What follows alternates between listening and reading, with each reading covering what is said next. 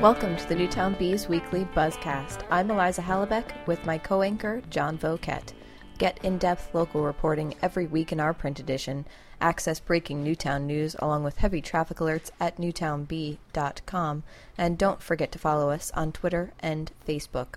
Stay tuned for an update on a roundup of this week's top news and an interview with C.H. Booth Children's Librarian Alana Bennison. Now, here's the buzz for the week ending May 3rd, 2013.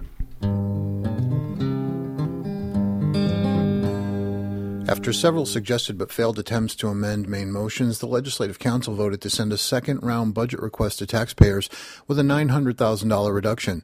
That'll make the bottom line request $110,249,825, representing a 3.87% increase in spending over the current budget year.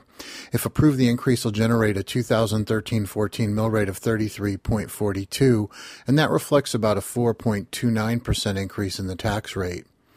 Reductions incorporate a $150,000 cut to the municipal request and a $750,000 cut to the school district spending plan.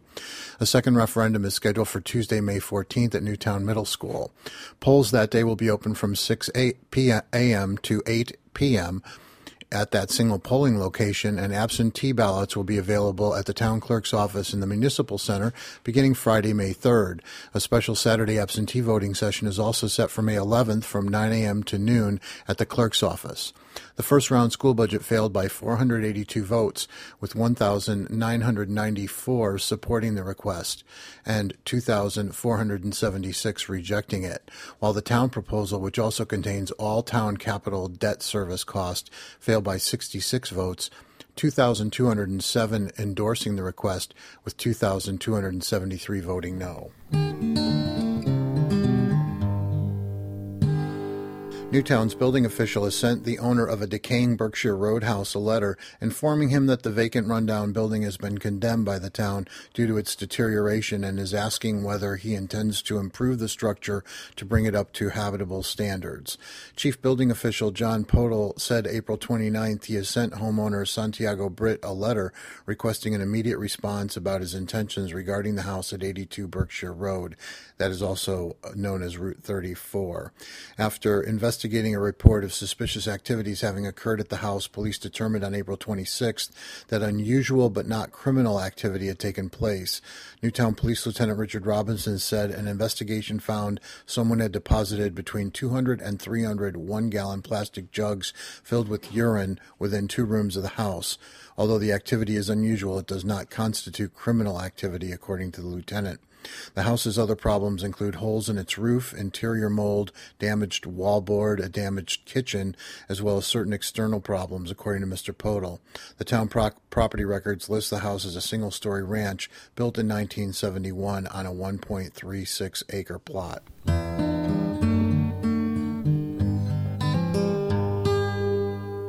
Edward F. Wilson, age 29 of Hawleyville, on Wednesday, May 1st, received a sentence of more than 23 years in federal prison, followed by 10 years of probation for producing, trading, and possessing child pornography. U.S. District Judge Vanessa Bryant handed down a 280 month sentence to Wilson in U.S. District Court, according to a statement from David Fein, U.S. Attorney for Connecticut. According to court documents and statements made, Wilson sexually abused a female child, filmed and photographed the abuse with an iPhone, and then maintained the videos and images images on his home computer. The victim was approximately four years old at the time of the abuse in 2011 and 2012, according to a federal spokesman. In addition to filming, photographing, and maintaining videos and images of the sexual abuse he inflicted on the female child, Wilson traded via email hundreds of other images and videos of child pornography and maintained a collection of child pornography in his home computer.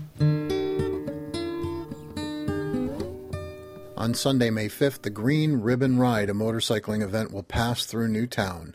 This is a police escorted motorcycle ride to raise funds for a variety of causes and charities associated with the events of 1214 and will involve as many as 3,000 motorcyclists. The Green Ribbon Ride will enter Newtown on Berkshire Road, that is Route 34 at the Monroe Town line, and travel westward on Berkshire Road to Wasserman Way. The riders will then follow Wasserman Way to Mile Hill Road to South Main Street, Route 25, and then exit the community. The motorcyclists will follow southbound South Main Street into Monroe. The ride will involve lane closures of these roads from approximately 11 a.m. to approximately 12:45 p.m. Detour signs will be posted according to police, and local police remind residents to plan ahead and accordingly to avoid traffic delays.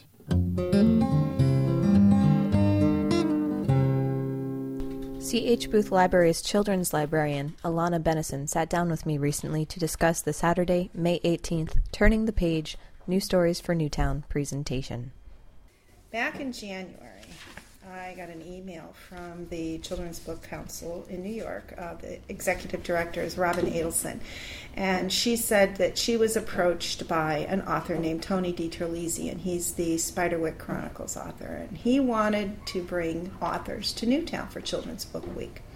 So he sort of put out the, the word to his friends in the business. Um, you know, would you like to go to Newtown and, and, and this is this is something I think we should call uh, turning the page, news stories for Newtown. So he actually he, he gave it a name um, and put it out to his friends, and they said, "Oh yeah, we'll come." And lo and behold, 18 of his very best friends in the children's book business uh, said they would they would love to come, and some who couldn't make it on that day. We decided that Friday um, May 17th would be a good day for the school visits, and then I suggested that we also have a community event on the 18th so that people who don't have children in school or their kids are too young would also have an opportunity to meet these authors and illustrators. So um, they some can come one day, some can come both days, come can, some can come only on one day, but we now have a list and we now have a, an outline of what um, both days are going to look like.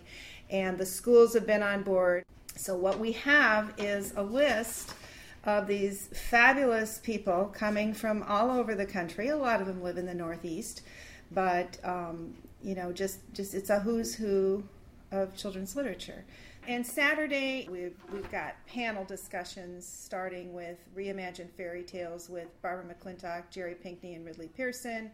And the list goes on. You'll, you'll see iconic characters with Robin Preiss Glasser and Jane O'Connor, the Fancy Nancy, and the Skippyjon Jones. I mean, so, um, so what we're doing now is we've invited our local celebrities to moderate these panel discussions, and nobody better to do iconic characters than Bruce Degen, who created Miss Frizzle, and we've got um, Jennifer Thermes doing a picture book, is worth a thousand words because that's what she does. She illustrates picture books.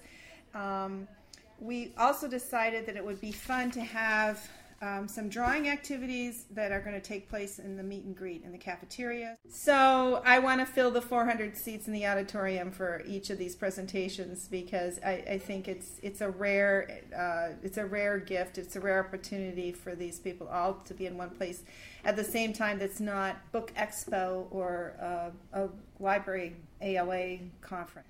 Each author is donating his or her time, and the sponsoring publishers are donating books. The event is co-sponsored by the Children's Book Council and the Barnard Foundation grant given to the C.H. Booth Library's Books Heal Hearts Fund. Residents are encouraged to bring copies of their own favorite books for the participating authors and illustrators to sign. Tickets for the individual panel presentations are free but are also limited.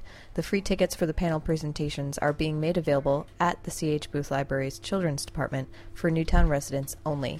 The meet and greet in the NMS cafeteria on May 18th will be open without tickets, but the panel discussions will not be open to people without tickets. For more information about this event, go to newtownbee.com. You've been listening to the Newtown Bees Buzzcast for the week ending May 3rd, 2013. Don't forget to read and subscribe to the Newtown Bees print edition and to follow us at newtownbee.com and on Facebook and Twitter. I'm Eliza Hallabeck. Talk to you next week.